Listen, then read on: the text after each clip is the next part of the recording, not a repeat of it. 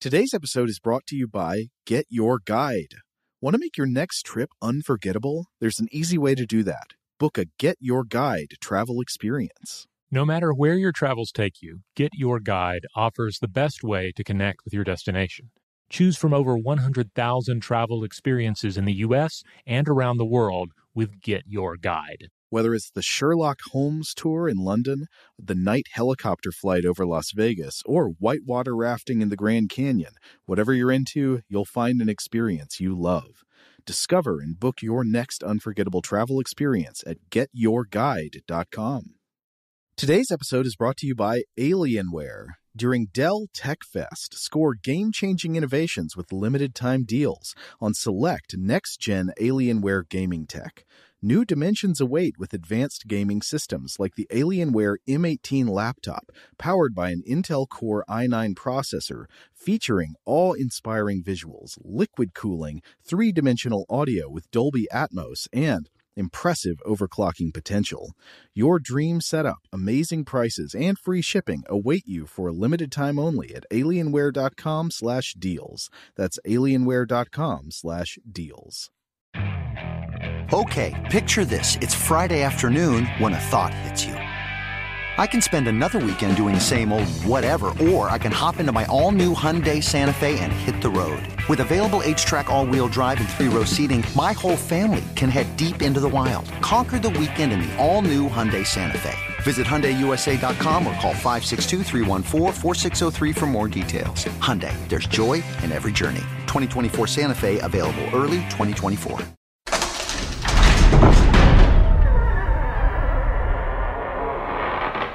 Hey, welcome to Stuff to Blow Your Mind. My name is Robert Lamb. And I'm Joe McCormick, and it's Saturday. Time for an episode from the Vault. This one originally published March 22nd, 2022, and it's called The Beast Wore an Apron, Part 1. This was the first entry in a series on non human animals uh, doing things analogous to cooking or otherwise kind of doing uh, meal prep in some way. Yeah. Do animals cook? Well, the answer is probably not no because we talked about it for two hours. So join in uh, on the fun. Welcome to Stuff to Blow Your Mind, a production of iHeartRadio.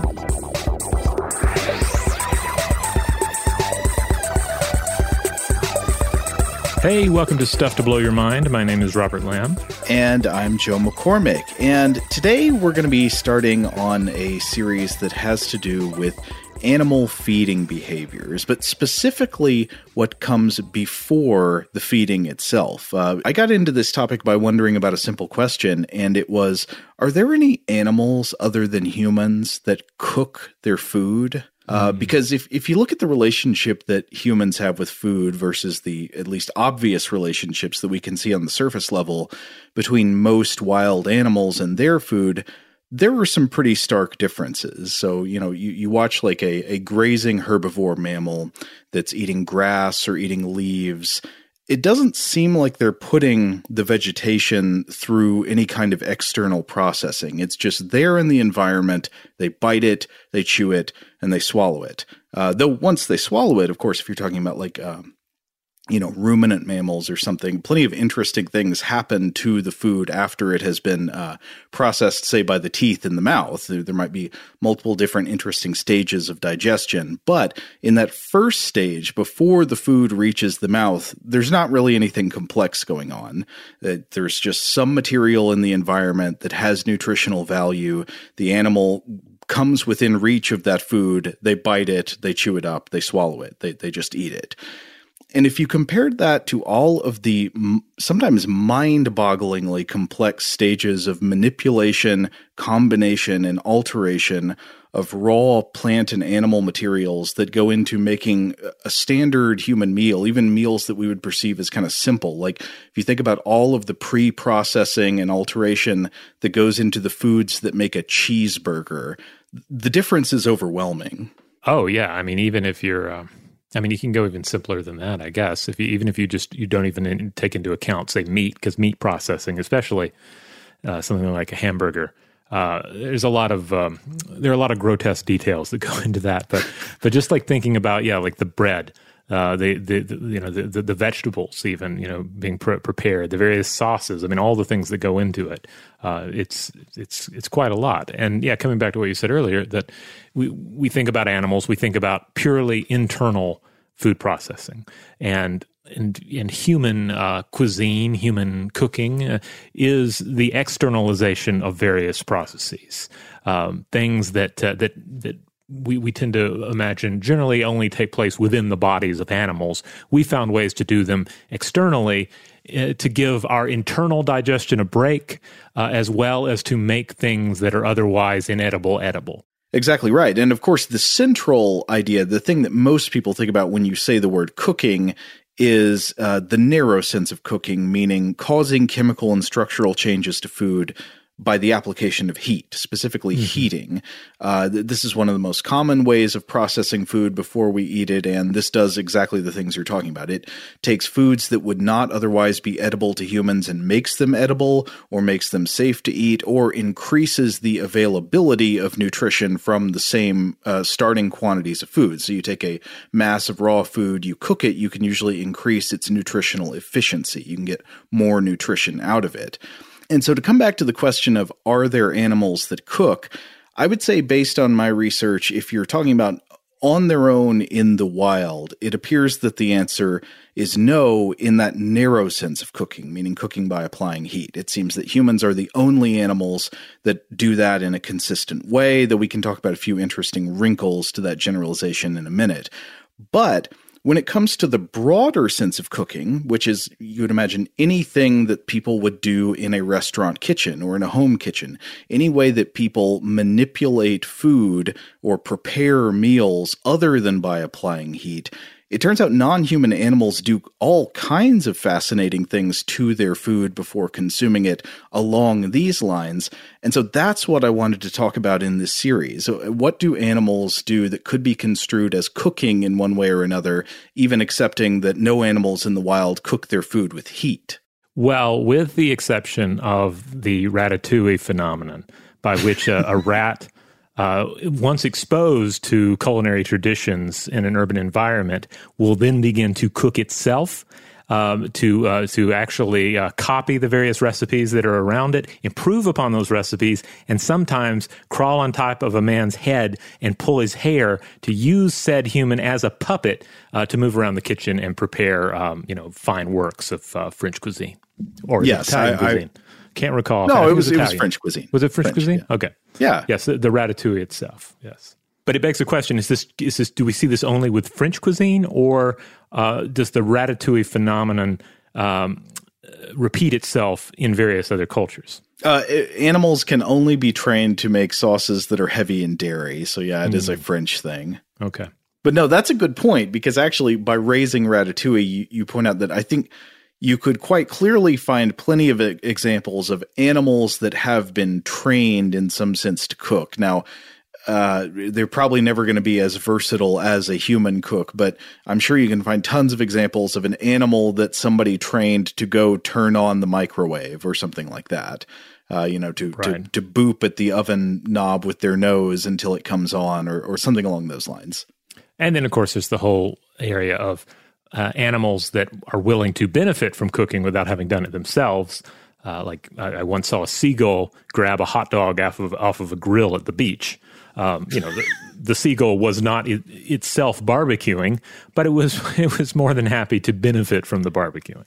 Well, that is a great point, and that actually feeds right into the next thing that I wanted to talk about. So, before in this series we get into examples of animals doing some kind of cooking in the broader sense, meaning, uh, you know, preparing foods before they eat them in some way that doesn't involve the direct uh, uh, application of heat, I do want to talk about cooked food in the narrower sense, food that has been heated. And one interesting place I thought to start there would be with the question in general, would non human animals actually prefer cooked food uh, over the raw foodstuffs that they would encounter in their natural environment? And it turns out there have been some studies that looked into this, and in some cases, there is a clear answer. So I wanted to start by looking at a paper published in the year 2008 in the Journal of Human Evolution by Victoria Wobber, Brian Hare, and Richard Wrangham called Great Apes Prefer Cooked Food.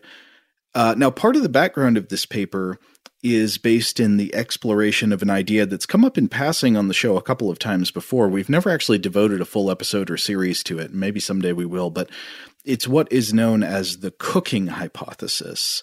And to summarize it briefly, the cooking hypothesis is the proposition that the advent of cooking was a major contributor to the physiological evolution of the ancestors of Homo sapiens. In other words, that a lot of things about the bodies of modern human beings are the way they are because our primate ancestors figured out how to control fire and how to cook their food by applying heat to it.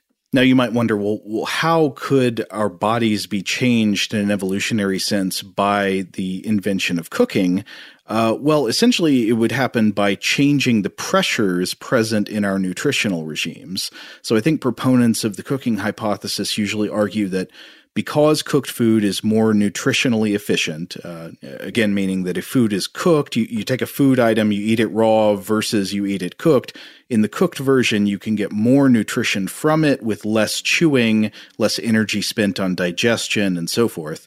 Um, so, if suddenly eating and absorbing nutrition becomes easier and more efficient, we have to spend less time chewing, we have to spend less time gathering large quantities of food. The types of food we can eat safely is expanded, and uh, we have to spend less energy developing you know, large powerhouse digestive tracts and so forth. So perhaps other adaptive pressures fill the void, including bigger brains and so forth. And I think one proposed causal mechanism is that once cooking is invented, we can get more nutrition from the same amount of uh, environmental material. Suddenly, the carrying capacity of the local environment then is larger, there can be more humans per tribe, which requires bigger brains in order to maintain relationships with that larger number of humans. Uh, the main figure behind the cooking hypothesis is a British primatologist, and I, I think he either is now or it was at some recent point was at Harvard, uh, named uh, Richard Wrangham, and he wrote a book laying out this argument in 2009 called Catching Fire How Cooking Made Us Human. Wrangham is also one of the authors of this paper about whether apes prefer cooked food.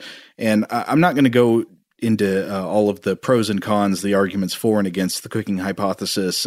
I would just say that my personal evaluation at a, at a cursory reading of it is that it, it looks like it's kind of in the, the, middle zone. It's one of those arguments that seems to have a, a lot of interesting things going for it, but it also doesn't line up all that well with the best existing evidence about the timeline for the control of fire by human ancestors. So uh, I don't know. I, would say it's uh, it, it's interesting, but far from conclusive.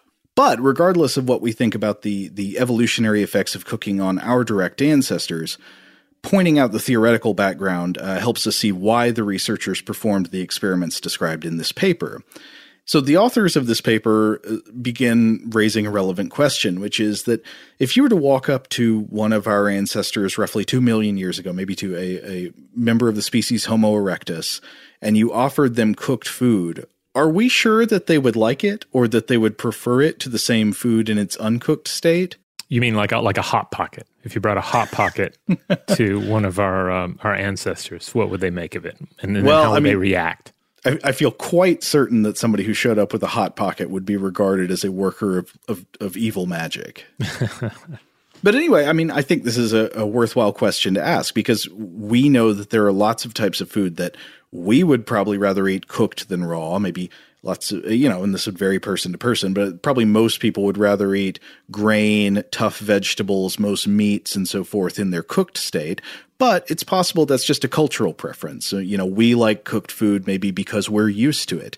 Is there any way to test this out?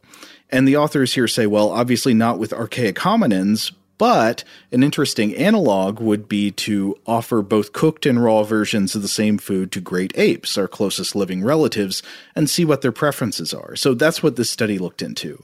So, uh, experiment number one, they were like, hey, let's try some tubers. Let, us get together some carrots, some sweet potatoes, and some white potatoes and offer them to chimpanzees in a choice task that exposes them to both and then allows them to pick between the cooked and raw forms. And they found, uh, in the case of carrots and sweet potatoes, the chimpanzees definitely liked the cooked version better. On the other hand, it was interesting. The white potato was more of a toss up. The authors noted that uh, many chimps seemed kind of hesitant to take the initial samples of both cooked and raw white potatoes, and it was uh, it was basically there was no difference in their preference between the two. Which seems surprising to me because, like, I love raw carrots. The cooked carrots are good too, but I cannot imagine wanting to eat a raw potato. No, no. Uh, but the author said, well, maybe the uh, chimpanzees are just kind of iffy on on potatoes in general. Okay, well, that would make sense. Now, a second experiment they did uh, had trouble really getting much of an answer, but what they looked into was to the extent that apes prefer cooked food over raw food, why do they like it better? Is it the taste? Is it something about the texture? And so they experimented with a number of different great apes. They used chimps, bonobos, gorillas, and uh, orangutans and they offered them choices between carrots in the following format. So you could have whole pieces of carrot, raw or cooked, grated carrot, raw or cooked, and mashed carrot, raw or cooked. And uh, they found that when carrots were whole, apes definitely preferred the cooked pieces to the raw pieces. Again, they, they like cooked better. But after that, things got more complicated. Uh, apes generally did not seem to like the grated carrot in any format, and they preferred cooked whole carrots to raw grated or cooked grated. Uh, preferences were less clear in the mashed condition, though they explained that some difference in results between the animal test groups for this experiment could have been influenced by neophobia, meaning fear of food in unfamiliar forms. Of course, you know, it's common among humans also, is that we typically we like foods that we're familiar with and we're a little uh, sometimes we're a little hesitant about foods that are unfamiliar. Yeah, like for instance, the mashed carrot. How did it get mashed? Like, yeah. like what? To, you know, if, if, you were to encounter a mashed carrot in the wild, um, you know, there the possibilities are not all that appetizing. Yeah. Okay, experiment three of four. Uh, in this one, the authors write, quote, This experiment provided great apes with choices between raw and cooked meat and raw and cooked apple, Malus domestica. Uh, we controlled for neophobia in this experiment because one of these items was familiar in its raw form, apple, and the other was familiar in its cooked form, meat. Thus, this juxtaposed preference is determined by taste slash texture and those which would be determined by familiarity with the test items. And in this test, the apes definitely preferred cooked beef over raw beef, but they did not show a significant preference one way or the other about the apple. Um, again, it's funny thinking about how much this does or does not overlap with with our own preferences. Uh, though, again, you know, human preferences, you always have to wonder about being a product of cultural familiarity. But they, they say this shows that neophobia is not the only factor affecting preferences because the apes were previously familiar only with raw apple, not cooked. And in this experiment, while they did not prefer the cooked apple, they basically showed no difference in preference between the two. Hmm. Now, I mean, in all of this, we have the saying about comparing apples and oranges. And here we're comparing apples and meat. Uh, so I don't know. It, it feel. I mean, uh, not that there's really a way to improve on this. I'm not. I don't mean to criticize the the study, but it's like there are there are certain limitations in place with some of these comparisons. I feel. What do you mean? In that they're they're documenting different preferences by types of food, like. well, like for for instance, to say, well, we control for neophobia because. Uh, the the raw form apple still looks like an apple, and the and the cooked meat still looks like the meat. Um, I don't know. I, I find that kind of a confusing rationale. Oh no, no, I think you're misunderstanding what they were doing. That they the neophobia thing was um, that they were familiar with cooked meat and with raw apple, but not with cooked apple or raw meat, and so they were trying to see um, does this make any like does it just conform to in both case do they prefer whatever they're previously familiar with? Mm, okay. In the case of meat, they did. In the case of apple, not so much. But they did another test. Uh, the fourth experiment was a test for novelty. Uh, they said, "quote We tested chimpanzees that were not given meat as a regular part of their diet, and as far as was known, had never eaten cooked meat. And so they were offered raw and cooked beef. And again, they definitely preferred the cooked beef better than the raw." Hmm. So in the final discussion, they say, yeah, on average, in the, the foods they tested here, apes liked cooked food better than raw food, with some exceptions. They definitely prefer cooked beef, carrots, and sweet potatoes. They don't seem to have much of a preference on average between the cooked and raw forms of apple and white potato. And it seemed like in general just didn't really love white potato. Uh, and so they said neophobia might be a contributing factor to some of these results, but in experiments that tried to control for it, the apes still, on average, thought uh, were, were pretty cool with the cooked versions of food. But finally, the, this experiment had difficulty determining which characteristics of cooked foods the apes were responding to. You know, was it taste, was it texture, and so forth.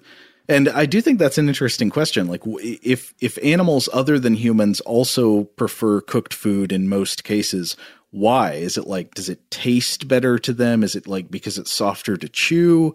Uh, I don't know. Maybe, maybe we can come back to that. But uh, anyway, the authors, uh, you know, I mean, it's difficult too because we have to stop and realize, like, when they're talking about the difference between a cooked and a raw white potato, the cooked white potato in this experiment is also not buttered and salted and right. uh, you know and, and, prepared in these other ways. Like we're just stripping it down to um, to the basics of what cooking does to uh, this particular substance. Um, so yeah, like if I were to, if, you know, trying to set aside as much, uh, you know, human complexity as possible, if I were presented with just a plain white potato and a raw potato, I mean, I like to think I would still prefer the baked potato to the to the raw potato, uh-huh. but uh-huh. without anything added to it, it's still not a very attractive offer. Like the the the the, the potato is is something that is best um, consumed when there are uh, other things done to it, other yeah. seasonings, other styles of preparation, etc. The human mind cannot comprehend the depths of blandness of a of an unseasoned potato. yeah. The carrot is really the one that that throws me the most, you know? Like Yeah. Cuz it p- part of me would guess that there's nothing quite like the, the, raw crispness of the carrot. Like the carrot mm-hmm. is crisp. We identify that with uh, with freshness. The carrot is sweet um, like what is changed in cooking the carrot that that, that would um, that would make it more preferable? Uh, like is it just it's just softer? Is it therefore seem riper in that sense? And then how does that affect the sweetness of it? Would the sweetness be in any way enhanced by the cooking? I think in general, I, I can't speak to carrots in particular, but the authors actually address this. They say um, so they they talk about hypothesizing reasons that non-human animals would prefer cooked food over raw food. And uh, so, one of the avenues they talk about is that cooking tends to cause chemical changes that increase the availability of flavor compounds that animals of all kinds seem to like. And so, the, the two main examples they offer are uh, available sugars and available glutamates. Now, sugars, that's pretty clear to understand. And we can know that from experience. I don't know about carrots, it probably conforms to this in carrots, but I think about like onions, like eating a raw onion versus eating a cooked onion. The cooked onion is so much sweeter. Like the, yeah. you know, the amount of sugar you can taste in it is, I don't know, it, it, it feels like it's uh, exponential above a raw onion. And yeah, and that's, that's a case too, where by cooking the onion, you're kind of uh, blunting its, um, its effects. Like the chemical weaponry of the onion is diluted. Yeah, the sulfur compounds and stuff. Mm-hmm. Yeah. Uh, so so that's sugars. Apparently, lots of foods uh, have more available sugars when you cook them, so they taste sweeter. Tons of different animals can differentiate the levels of sugar in a food they're eating, and obviously prefer the thing that tastes like it's got more sugar in it because it is probably going to be more nutritionally dense. It has more calories per amount, same amount of food. Uh, the other thing is the available glutamates. Glutamates are uh, you know, oh, does that ring a bell? Maybe it's in the phrase monosodium glutamate, the MSG mm. flavor, the umami flavor. Glutamates are are uh, largely responsible for savory flavors that we associate with meat and and uh, and also things like tomatoes and hard cheeses like Parmesan and soy sauce. So those those glutamates are that delicious savory umami feeling, and it, that's not just for humans either. It turns out tons of animals, I think even some invertebrates vertebrates uh, can detect umami flavor through the presence of free glutamates, which are increased by cooking. Hmm. And while I was reading about this, I did get really amused by the idea of like invert. I don't know which invertebrates exactly, but like, do would lobsters really love soy sauce? Would like there be centipedes who are going nuts for Parmesan cheese? Witness the dawning of a new era in automotive luxury with a reveal unlike any other as Infiniti presents a new chapter in luxury, the premiere of the all new 2025 Infiniti QX80. Join us March 20th live from the edge at Hudson Yards in New York City, featuring an unforgettable performance by Grammy and Academy Award winning singer, songwriter, and composer, Jon Batiste. The all new Infiniti QX80 is unlike any luxury SUV you've ever seen. Smart enough to anticipate your needs even before you do. Every line, curve, and detail was thoughtfully crafted so everything for every passenger feels just right. Don't miss it. Mark your calendars and be the first to see it March 20th at 7 p.m. Eastern, only on iHeartRadio's YouTube channel. Save the date at new-QX80.com. 2025 QX80 coming this summer. Today's episode is brought to you by Alienware. During Dell Tech Fest, score game changing innovations with limited time deals on select next gen Alienware gaming tech. New dimensions await with advanced gaming systems like the Alienware M18 laptop powered by an Intel Core i9 processor featuring awe inspiring visuals, liquid cooling, three dimensional audio with Dolby Atmos, and impressive overclocking potential. Plus, build your dream setup with great deals on select gaming monitors, mice, and more must-have electronics and accessories. When you shop online at alienware.com/deals, you'll have access to leading-edge gaming technology to conquer the competition and free shipping on everything. Amazing prices await you for a limited time only at alienware.com/deals. That's alienware.com/deals. Hey Sarah, I love that spring break vlog you posted on Zigazoo. Oh, OMG, you watched it? Yeah, it was edited so well. I think you're so talented. Social media interactions are only positive when you use Zigazoo. Zigazoo is the world's largest and safest social media network for kids. Your kids can upload their content and see what their friends are up to. With Zigazoo, they can create videos, enter to win prizes, and try out the latest dances and trends. There's no commenting, no text messaging, and everything is 100% human moderated. Plus, all community members are real, verified kids just like yours. There are no bots, trolls, or AI. Because Zigazoo is about one thing and one thing only, and that is fun. Try out Zigazoo this spring break and let your kids share your vacation blogs and best edits with their friends safely. Download the Zigazoo app today. That's Z I G A Z O O.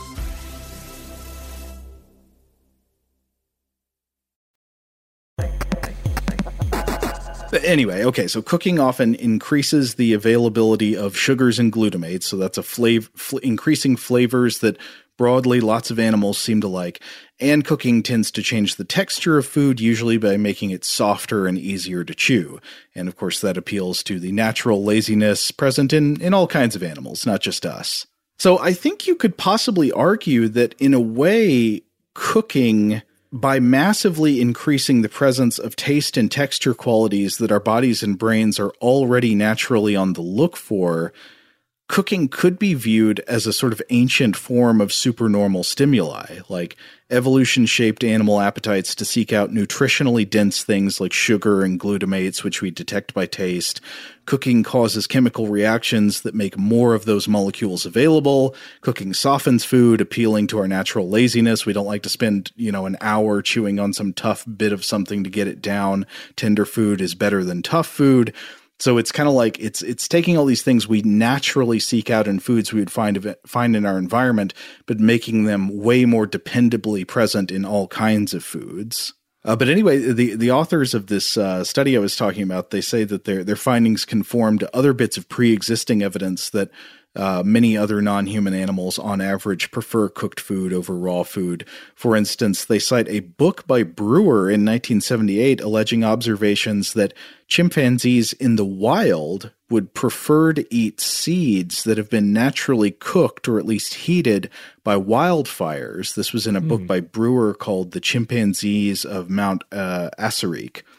And uh, I th- oh, I thought that was interesting. Yeah, yeah, like that it's kind of yeah, primordial cooking right there. And they cite findings of, of preferences in other mammals. For example, Bradshaw et al. in 2000 found that once cats have been exposed to both raw and cooked meat, they tend to prefer the cooked version. And uh, they point to Ramirez in 1992, which found that rats preferred cooked starch over raw starch. Hmm. Uh, but I was looking at another study that actually asked a complementary question. So, if the first question is, do great apes such as chimpanzees prefer cooked food over raw food? It seems in in the majority of cases they do. Um, the second question is, do they in fact possess the ability to understand the cooking process? Would they, in theory at least, be able to cook for themselves? And the study that looked into this was by uh, Felix uh, Warneken and Alexandra G. Rosati, published in Proceedings of the Royal Society B, Biological Sciences, called Cognitive Capacities for Cooking in Chimpanzees. And this was 2015. And so the authors write here, quote, the transition to a cooked diet represents an important shift in human ecology and evolution. Cooking requires a set of sophisticated cognitive abilities, including causal reasoning, self control, and anticipatory planning. Do humans uniquely possess the cognitive capacities needed to cook food? And oh man, when I when I was reading that line about uh, uh, about cooking requiring self control and anticipatory planning, I I felt a little bit sheepish because it immediately made me think about the problem of uh, Rob, I don't know if you do, you do this too, but you're like cooking something and you just kind of keep snacking on it.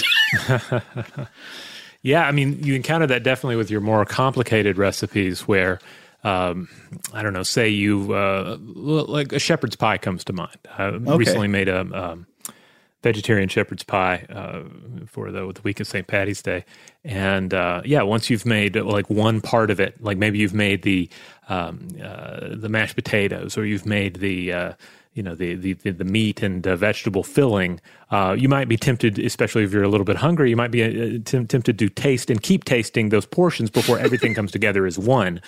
Uh, however, we tend, if we're making shepherd's pie, we're usually not tempted to eat the raw potatoes or to, right. or or something like that before we begin cooking but yeah, you know, like you've you've gone past the point where you're testing it for seasoning or whatever. It's just mm-hmm. like, okay, yeah, no, maybe have a little another bite of this.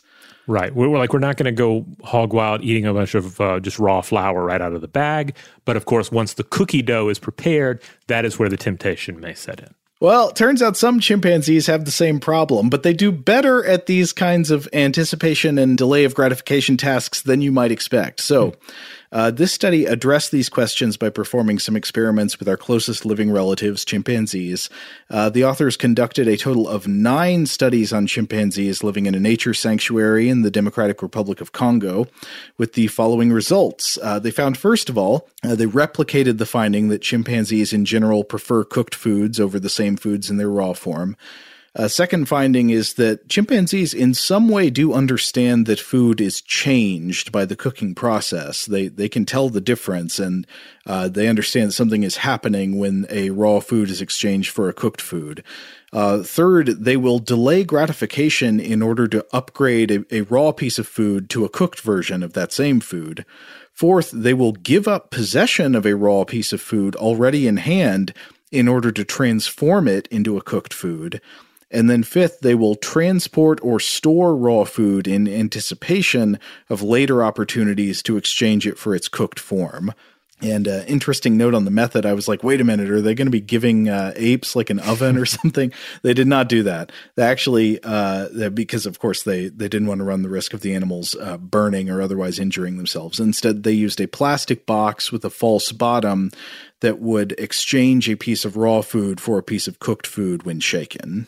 Okay. I mean, there are some limitations there, obviously, but that that's essentially what an oven does, I guess. Right. Well, obviously, this is not the exact same thing as the cooking process, but they're trying mm-hmm. to figure out will the chimpanzees at least figure out that there is a process they can put raw food through and get cooked food out, and will they delay gratification to go through that process? Yeah. And the answer is broadly yes. Uh, the authors of the study write, quote, Together our results indicate that several of the fundamental psychological abilities necessary to engage in cooking may have been shared with the last common ancestor of apes and humans predating the control of fire. Uh, and uh, I was reading a write up of this article in The Guardian by Hannah Devlin that had some good supplemental details. Uh, one thing I wanted to read, uh, th- this paragraph definitely made me say all buddy out loud. It was, quote, The chimps continued to opt for the cooked option 60% of the time when they had to carry the food some distance in order to place it in the quote oven. Although, since they often carried it in their mouths, this was a challenge, and they sometimes appeared to eat the food on the way, quote, almost by accident. Oh. I sympathize with that. You, you know, the best of intentions, you know, sometimes that, that sweet potatoes in your mouth and you're just going to start chewing. Uh, the other thing was that in terms of hoarding raw ingredients in the hopes that they could later be exchanged for cooked foods, uh, chimps in some cases hoarded up to 28 slices of sweet potato. Uh, and uh, Warneken said to the Guardian, "quote Delayed gratification is a problem for us as well. We also have a tendency to nibble at food before we finish cooking. So that's exactly what we were talking about." And they don't even have excuses for it. Like you know, they can't ration, use the rationale. Well, I'm I'm I need to taste it to make sure that the flavor profile is appropriate. I need to make sure I don't need to add more salt or pepper. Right. But while I think this is interesting and it's informative to the question of of when humans first started cooking their food and what effects that may have had on on uh, our ancestors one to two million years ago, uh, of course, the fact remains that there are no widely observed natural instances of animals in their natural habitat cooking foods by applying heat. But as we said earlier, heating is not the only form of cooking. Humans do all kinds of things to food that fall under the umbrella of cooking or cuisine that are unrelated to heat. So we take raw or cooked food items and we wash them or we age them or we ferment them or we season them we butcher them in certain ways, we skewer them or cut them up in special ways, we combine them together in interesting ways. And it's uh, frankly surprising how many of these culinary manipulations and modifications that humans do are mirrored at some level throughout the animal world. And so I thought that's what we could explore for the remainder of this series all the different ways that animals cook. Witness the dawning of a new era in automotive luxury with a reveal unlike any other as Infiniti presents a new chapter in luxury, the premiere of the all new 2025 Infiniti QX80. Join us March 20th live from the edge at Hudson Yards in New York City, featuring an unforgettable performance by Grammy and Academy Award winning singer, songwriter, and composer, Jon Batiste. The all new Infiniti QX80 is unlike any luxury SUV you've ever seen. Smart enough to anticipate your needs, even before you do. Every line, curve, and detail was thoughtfully crafted so everything for every passenger feels just right. Don't miss it. Mark your calendars and be the first to see it March 20th at 7 p.m. Eastern, only on iHeartRadio's YouTube channel. Save the date at new-QX80.com. 2025 QX80 coming this summer. Today's episode is brought to you by Alienware. During Dell Tech Fest, score game changing innovations with limited time deals on select next gen Alienware gaming tech. New dimensions await with advanced gaming systems like the Alienware M18 laptop powered by an Intel Core i9 processor featuring awe inspiring visuals, liquid cooling, three dimensional audio with Dolby Atmos, and impressive overclocking potential. Plus, build your dream setup with great deals on select gaming monitors, mice, and more must-have electronics and accessories. When you shop online at alienware.com/deals, you'll have access to leading-edge gaming technology to conquer the competition and free shipping on everything. Amazing prices await you for a limited time only at alienware.com/deals. That's alienware.com/deals. Hey Sarah, I love that spring break vlog you posted on Zigazoo. Oh, OMG, you watched it? Yeah, it was edited so well. I think you're so talented. Social media interactions are only positive when you use Zigazoo. Zigazoo is the world's largest and safest social media network for kids. Your kids can upload their content and see what their friends are up to. With Zigazoo, they can create videos, enter to win prizes, and try out the latest dances and trends. There's no commenting, no text messaging, and everything is 100% human moderated. Plus, all community members are real, verified kids just like yours. There are no bots, trolls, or AI. Because Zigazoo is about one thing and one thing only, and that is fun. Try out Zigazoo this spring break and let your kids share your vacation vlogs and best edits with their friends safely. Download the Zigazoo app today. That's Z I G A Z O O. And uh, you had some really interesting examples, I think, that had to do with uh, maybe what could broadly be called some form of butchering or skewering of food as a preparation method. Yeah, yeah. Um, I have a couple of, of good examples here, um, and uh, and one of them I think is a pretty pretty obvious one. Let's start with uh, an amusing one, but perhaps the less involved one, and that is the the case of the lammergeier or bearded vulture. So these birds are found in parts of Africa and Eurasia, and th- these birds are known for their amazing ability to eat and digest bones. Mm. And I think that's that's one of the reasons this is a great ex- example bird to start with because it already has robust um, anatomical features and internal abilities when it comes to the processing of of what is, you know, arguably a very difficult food. They're they're eating bones, uh, but they have, you know, they have these wonderful bites. They can bite through brittle bones. They can swallow large chunks of bones, and their digestive system can handle it. Um, and yet, there are still going to be challenges that are too great for them to handle without a little ingenuity. Um, and uh, and so basically they have a butchering challenge ahead of them. You know, butchering is what we do when we we have a carcass and we don't just want to eat from the carcass. We can't cook the whole carcass. We have to take things apart, remove things that are inedible or are not desired or used for at another time or for another purpose. Uh, you know, all, all, the various reasons you have to take apart a, a carcass. Um, uh, yeah, and in fact, external processing of animal carcasses is hypo- it's not known for sure, but it is hypothesized to be one of the earliest drivers of tool use in humans. That yeah, you know, why would a human start using a flat rock as a cutting surface, maybe to get meat and and tough hide parts and stuff off of an animal kill? Yeah, yeah, that, we've talked about that on the show in the past when, when talking about uh, uh, early tool use and evidence of how those tools are being used. You know, we can look for those signs um, on the bones of them having been scraped. Uh, in some cases, it's also uh, evidence of, of cannibalism taking place um, in a given people versus uh, you know just mere um, you know murder or warfare. Oh, because of the signs of tool use on the bones. Right. Yeah. Yeah. So, uh, yeah, this is a case where the lammergeier is going to occasionally find some chunks of bone that are too big to handle. They need to butcher it. They need to take it apart. Uh, but uh, what what tools are available to them? Well, uh, luckily they can they can pick up a pretty big bone. I think I think they can basically take off with something equal to their own weight. Um, so they've developed the practice of taking larger bones up high into the air and then dropping them onto rocks in order to break them open or shatter them. Uh, sometimes it takes more than one try, and it's uh, it's also a learned tactic. So generally, it takes around seven years for uh, one of these birds to to master it, and you'll find examples of immature birds uh, just dropping bones incorrectly, like they haven't really figured out exactly where you're supposed to drop them or or when you release them, uh, but they'll get there. Uh, they'll eventually learn it, and it will open up uh, new possibilities to them in terms of what they can eat. Oh, that's my second all buddy of the episode. Imagining the, the vultures dropping the bones wrong. It's like, yes. yeah, nice job, Ted. Now, they sometimes um, uh, prey on, on live creatures as well. It's not just bones. And probably one of the more um, alarming and interesting examples is that of the tortoise.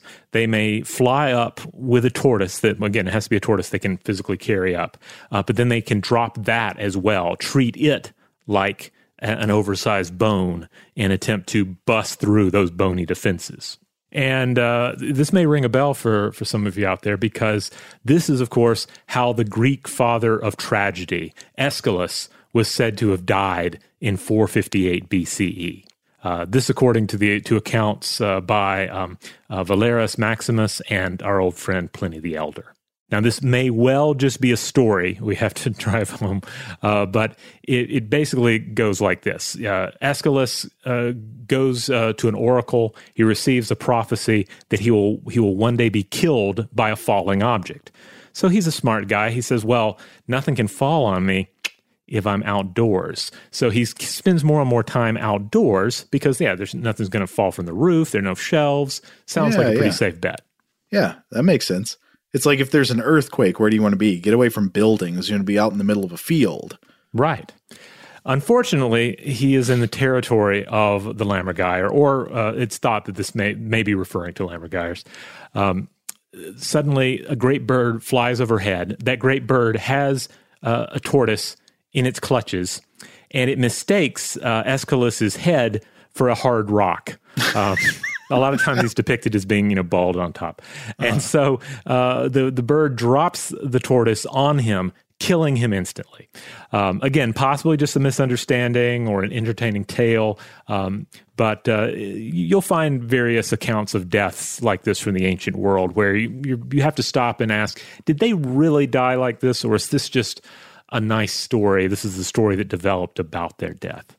If true, he died by accidentally running afoul of an avian butchery process. Yes, some I, am seeing vague connections to the Texas Chainsaw Massacre, but uh... now when it comes to avian butchery, uh, the best example, of course, is the shrike. Now, if you've never seen a shrike, uh, look up pictures of them, but they're they're generally, I mean, for me, they're an unimpressive looking bird. Uh, this is going to be different for you depending on how into birds you are and if you're a bird watcher, et cetera. Uh, but uh, you know, they, when you when you compare what they look like with what they do, uh, they don't look quite as impressive, in my opinion, uh, because what they do is very impressive.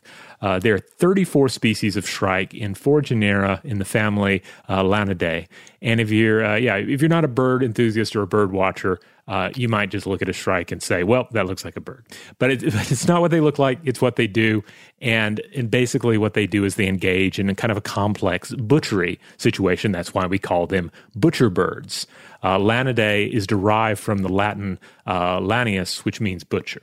So they don't wear little uh, aprons or uh, you know wrap morsels of meat in white butcher's paper, uh, but what they do is they take insects and even small vertebrates that they kill and they impale them onto thorns like little Vlad Draculas. Wow.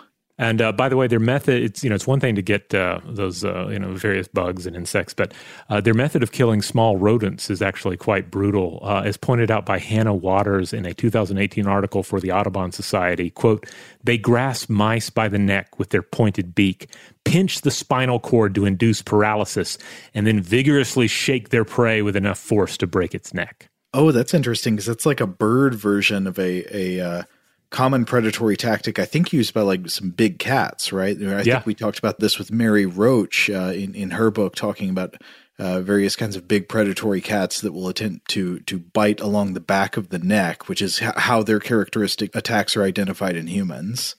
Yeah, uh, I noticed this when I watched all the Jurassic Park movies with my son uh, a year or so ago. When, I forget which one it was in, but there's one in particular where you see the the dinosaurs, uh, the, the, the the raptors in particular, um, killing by uh, by clamping onto the back of the neck, which I thought was a nice touch. So anyway, but no, okay. wait, well, no, I but I've got a question. Okay, so. Yeah. This seems gratuitous. The the bird just takes its prey, which normal bird would would just capture and then kill and then eat, but this bird impales it on a thorn on a plant. Why? Do we have any idea like what the purpose of this is? Uh, yeah, and there seem to be three different reasons, uh, and and I, and I do have to acknowledge that yes, this is exactly you mentioned Texas Chainsaw Massacre earlier. This is exactly what happens in one of the kills in TCM. Uh, he uh, cracks a victim on the head, uh, you know, and take, takes her out, but then he sticks her on to uh, on a meat hook, uh, and that's that's basically what the Shrike is doing. So there are three different reasons to do this that um, that researchers have identified. One, and this is pretty neat, and this is uh, this is is that it's t- about tearing the meat. Once, an, let's say, an insect is impaled on that thorn you can then pull on the creature's body and you can rip it, cut it into smaller pieces. So it's leverage. It allows yeah. you to get better leverage on the on, for butchering the insect body. Right. It's you know, it's not something we really do because we you know we can use farm you know all these other tools. But imagine if you didn't have tools. If the thorn was the only tool, um, that's uh, particularly. I mean, that's exactly the situation that the bird is in. Uh, the next uh, reason for the Shrike to put uh, something on the on the on the thorn is just as a means of storing the meat. Uneaten portions of the meat can be left on the thorns, and the bird can return later to eat some more. Mm, okay, as opposed to like storing it on the ground where something else is more likely to come along and take it. Right. And then finally, this is, I think, probably the most interesting of the three, and one that um, I, I, wasn't really familiar with. I was I, I knew about shrikes and about the uh, you know category one and two here, but the third reason is to potentially detoxify the meat. Mm. Um, and this is where we get more specific with this, with some of the the prey species that are targeted. Uh, it's a way of processing the meat of a toxic prey animal um, so that the bird can then eat it. So the bird will leave a body on the spike for like a period of one to two days, allowing the toxins in the body to degrade to the point where it can be safely eaten. Okay, so this might be the case in like an insect that has a poison within its body that has a fairly short chemical half-life and it's if it's not replenished by the live animal's body, it's going to eventually uh, degrade over time. Exactly. Yeah, and some for some specific examples, uh, the loggerhead shrike does this with lubber grasshoppers, as well as with the species of beetle and moth. And great gray shrikes have been observed to do this with black cone-headed grasshoppers. Mm. So, so yeah, the, the shrike is is fascinating not only because there's something kind of grisly and wonderful about what it does, uh, but yeah, by doing these three things with its practice. Uh, it's engaging in, a, in, in several different things that that we do uh, with our with our cooking process. You know, the butchery of the meat, uh, the butcher or the just the the taking apart of a given uh, element, uh, the storing of that element, and then detoxifying that element. Now we tend to we do this in a number of different ways. Uh, it may be cooking something, and the, the cooking process, the heating process itself, destroys the toxins. It also may be, and we've touched on this before in our dangerous foods series. It may also be uh, about removing uh, parts of the body or parts of the plant that would otherwise be toxic to us. Mm-hmm. Uh, uh, but uh, but we have just specific cases of the sh- of the shrike carrying this out just by leaving it on the thorn long enough. Well, I'm impressed. Yes, they are impressive creatures. All right, well, we need to wrap up part one here, but we're going to be back next time with more of the uh, the quote cooking or otherwise, you know, meal prep cuisine behaviors of non-human animals. Definitely want to talk about some interesting behaviors that have been called washing, but maybe uh, uh more obscure in nature than that. Yeah, so in some cases, at least, it's kind of mysterious, and we'll, we'll get into into all that, plus uh, plus other examples. Uh, in the meantime, certainly write in. Let us know uh, what you think about uh, what we discussed here today. Uh, and especially if you have any uh, direct experience with this, have you observed the shrikes in the wild? Have uh, Lammergeiers uh, drop tortoises at you, and you've, you know, luckily been able to get a less rocky looking hat over your head just in time. Uh, Do you prefer know. raw potatoes to cooked? oh yeah, yeah. The, I mean, uh, everybody's going to have some uh, insight on all of that. So uh, yeah, write in. Let us know. We'd love to hear from you. In the meantime, if you would like to check out other episodes of Stuff to Blow Your Mind, core episodes published on Tuesdays and Thursdays. On Monday, we do a listener mail. On Wednesday, we do a short form uh, monster fact or artifact episode, and on Fridays, we do Weird House Cinema. That's our time to set aside most serious concerns and just talk about a strange film. Huge thanks, as always, to our excellent audio producer, Seth Nicholas Johnson. If you would like to get in touch with us with feedback on this episode or any other, to suggest a topic for the future, or just to say hello, you can email us at contact at stufftoblowyourmind.com.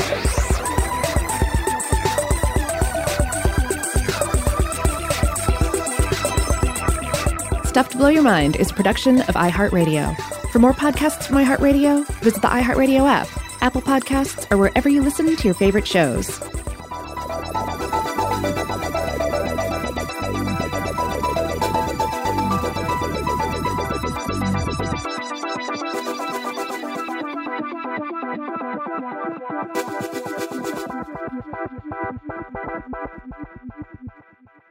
Infiniti presents a new chapter in luxury, the premiere of the all new 2025 Infiniti QX80 Live March 20th from the edge at Hudson Yards in New York City, featuring a performance by Jon Batiste. The all new 2025 Infiniti QX80 is an SUV designed to help every passenger feel just right.